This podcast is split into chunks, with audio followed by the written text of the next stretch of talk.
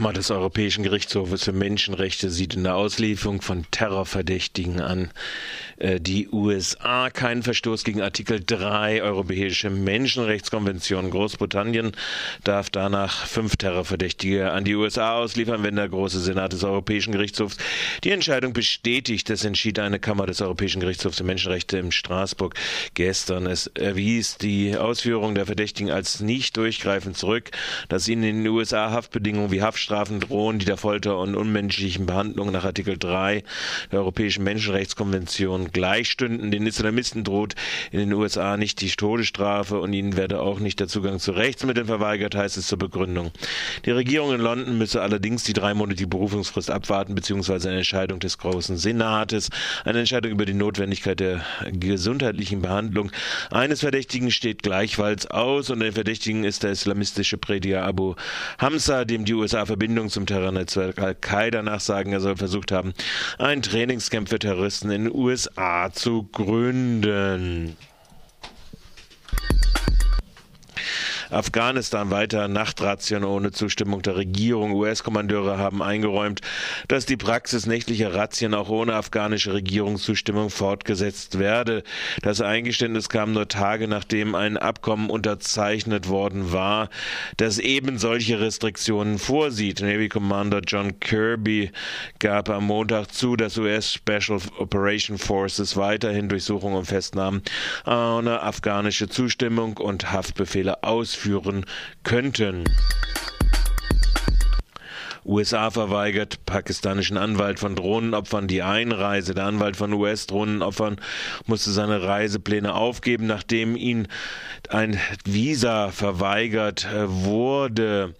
Äh, Shazad Akbar wollte im April bei einem internationalen Drohnengipfel in Washington DC sprechen. Akbar ist Mitbegründer der pakistanischen Menschenrechtsorganisation Stiftung für fundamentale Rechte. Äh, er hatte die erste Klage für, äh, in Pakistan für Familienmitglieder von Zivilopfern von Drohnenangriffen eingereicht. Und dazu kommentiert er wie folgt. I think uh, people are scared. They're definitely scared. I've seen some people, I've seen, I've interviewed some neighbors whose uh, next door house was hit. And I could feel that what's what they're feeling because they're feeling this imminent threat and they are actually uh, feeling helpless at the same time because they have no other place to relocate because they've uh, a lot of them have no skills, they have no education, so they can, they cannot relocate in any other part of Pakistan.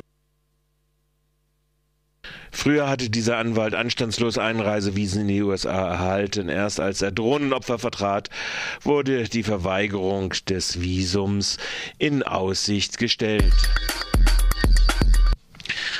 Jack Tramiel, der Vater des C64, ist gestorben.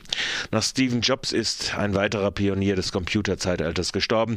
Wie jetzt bekannt wurde, stark Jack Tramiel am Ostersonntag in Kalifornien im Alter von 83 Jahren. Tramiel war als ja, Jack Tramiel, Tramiel am 13. Dezember 1928 im polnischen Lodz geboren.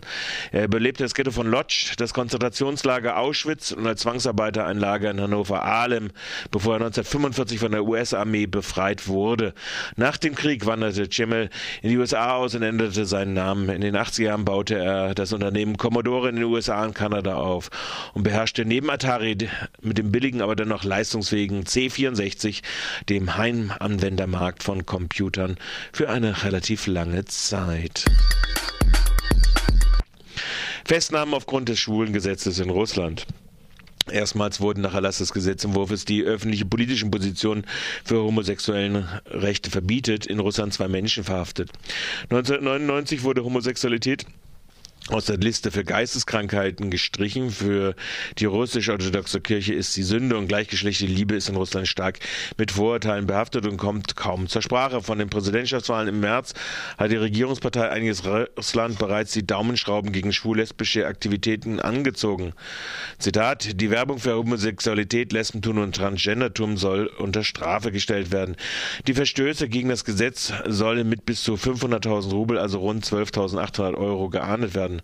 Am 29. Februar wurde dann ein Gesetz, welches das öffentliche Reden über Homo, Bi- und Transsexualität verbietet, erlassen. Neben dem politischen Kontext sind Medien wie unter anderem Filme, Bücher und auch Musik von dem Gesetz betroffen. So waren neben russischen Geistlichen auch Vitali Milonov von der Putin-Partei vor dem im Sommer angekündigten Madonna-Konzert. Die Künstlerin hat vor dem, hat sich, hat vor sich dem Gesetz zu widersetzen und ein Zeichen gegen Diskriminierung äh, zu demonstrieren. Vergangene Woche kam es nun wieder zu Protesten gegen das umstrittene anti-homosexuellen Gesetz. Zwei Aktivistinnen hielten dabei Plakate mit der Aufschrift Homosexualität ist normal hoch und wurden daraufhin verhaftet und inhaftiert. Diese wurden am vergangenen Freitag von der Agentur Interfax, welche sich auf Justizkreise beruft, gemeldet. Neben St. Petersburg gibt es Debatten, das Gesetz auch im röstlichen Russland einzuführen. Studie belegt negative Effekte des Betreuungsgeldes für Kinder. Finanzieller Anreiz für Kinder, die ihre Kinder, für Eltern, die ihre Kinder zu Hause betreuen, senken die Frauenerwerbsgruppe und wirken sich nachteilig auf die frühkindliche Entwicklung aus.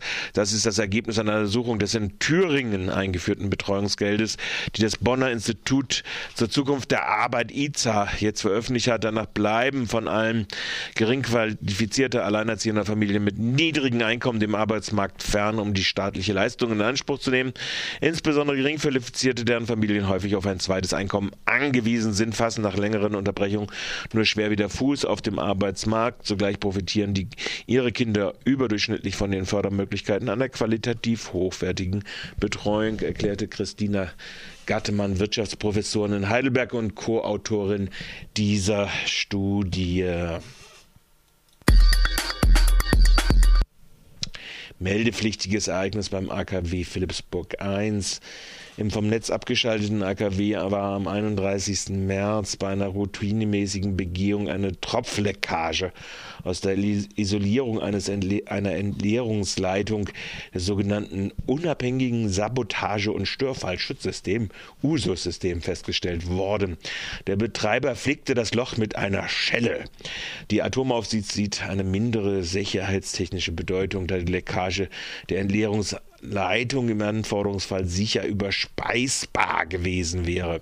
Eine Beeinträchtigung oder Ausfälle durch Überflutung in dem betroffenen Raumbereich seien Folge der geringen Leckagemenge nicht zu besorgen gewesen.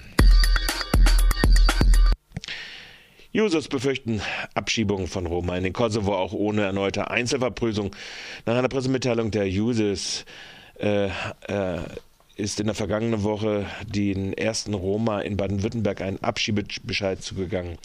Damit beginnen die Abschiebungen von Roma und anderen Minderheiten bereits vor dem angekündigten Erlass des Innenministeriums, der in der Einzelfallprüfung zumindest die Abschiebung von in Deutschland aufgewachsenen Kindern verhindern soll. Die Jusos Baden-Württemberg appellieren deshalb an die rot-grün, an die grün-rote Landesregierung, die anlaufenden Abschiebungen einzustellen und fordern ein generelles Umdenken der Landesregierung. Zitat, sich für eine Änderung des Bleiberechts und eine dauerhafte Bleiberegelung gegen den Widerstand der Bundesregierung und einiger Landesregierungen einzusetzen, erfordert möglicherweise politischen Mut. Doch dieser sollte äh, im Fragen von Humanität äh, und Menschenrechten in einer grün-roten Landesregierung eigentlich vorhanden sein.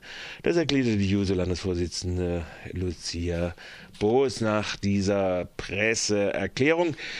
Eine Anfrage von Radio Dreikland über den Stand der Abschiebeverfahren beim Innenministerium wurde bis zum Beginn dieser Sendung nicht beantwortet.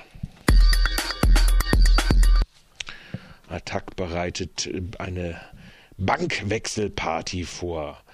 Was macht Ihre Bank mit Ihrem Geld? Finanziert sie Geld Atomkraft, verursacht das Geld die nächste Finanzkrise, treibt ihr Geld Nahrungspreise, Mittelspekulationen in die Höhe und verursacht dadurch Hunger in der Welt? Diesen und weiteren Fragen will Attac Freiburg bei der Bankenwechselparty auf den Grund gehen. Die Party soll am nächsten Samstag zwischen 17 und 23 Uhr im Vorderhaus in der Habsburger Straße stattfinden. Es gibt Musik, Kabarett und äh, künstlerische Intervention und natürlich pointierte Informationen rund um die Banken. Wie gesagt, nächsten Samstag 17 bis 23 Uhr im Vorderhaus und damit das inhaltlich nicht zu kurz kommt, sagt äh, Attac, die Banken haben mit ihren riskanten Geschäften die Gesellschaft viele Milliarden Euro gekostet und tun dies noch immer. Wie auch die Griechenland-Krise zeigt, leider machen die allermeisten Finanzinstitute weiter wie bisher. Sie betreiben Geschäfte in Steueroasen, wetten auf Nahrungsmittelpreissteigerungen und investieren in Rüstungs- und Atomindustrie. So die Kritik von Christoph Linienkamp vom Attac Freiburg. Und sie wollen nun Licht ins Dunkel dieser Geschäftspolitik einzelner Banken bringen.